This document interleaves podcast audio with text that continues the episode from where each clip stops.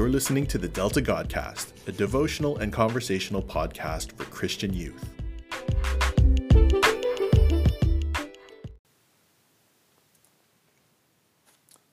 Hey, this is Thomas. I'm one of the leaders at Delta Youngna. Today's devo will be on Galatians five, thirteen to eighteen, so follow along with your Bible. I'll be reading from the N I V. You, my brothers and sisters, were called to be free, but do not use your freedom to indulge in the flesh. Rather, serve one another humbly in love. For the entire law is fulfilled in keeping this one command: love your neighbor as yourself. If you bite and devour each other, watch out, or you will be destroyed by each other. So I say, walk by the Spirit, and you will not gratify the desires of the flesh. For the flesh desires what is contrary to the Spirit, and the Spirit what is contrary to the flesh. They are in conflict with each other, so that you are not to do whatever you want. But if you are led by the Spirit, you are not under the law. This is the Word of God. So God is revealing himself here in this passage as the helper. Although Christ set us free by his blood, so many times we take our freedom for granted and indulge in sinful ways.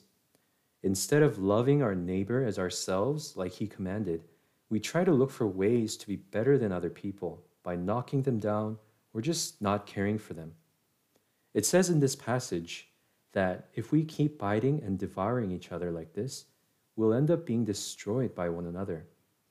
God is intervening as our helper, so we don't end up like this. God sent us his Holy Spirit as our helper, so we're not only freed from our punishment for failing to love our neighbors, but we're also freed to love them and care for them as ourselves without worrying about losing out or being left behind.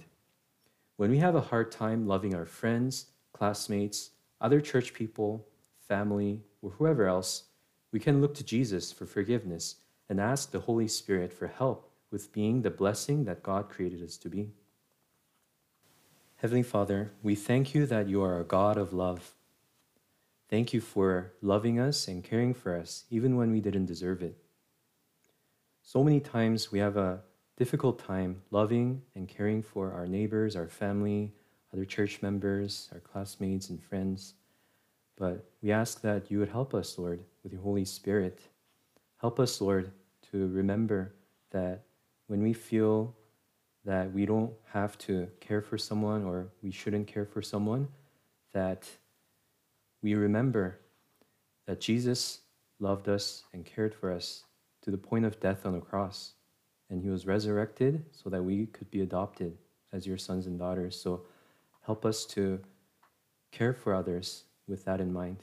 We love you, Lord. In Jesus' name I pray. Amen.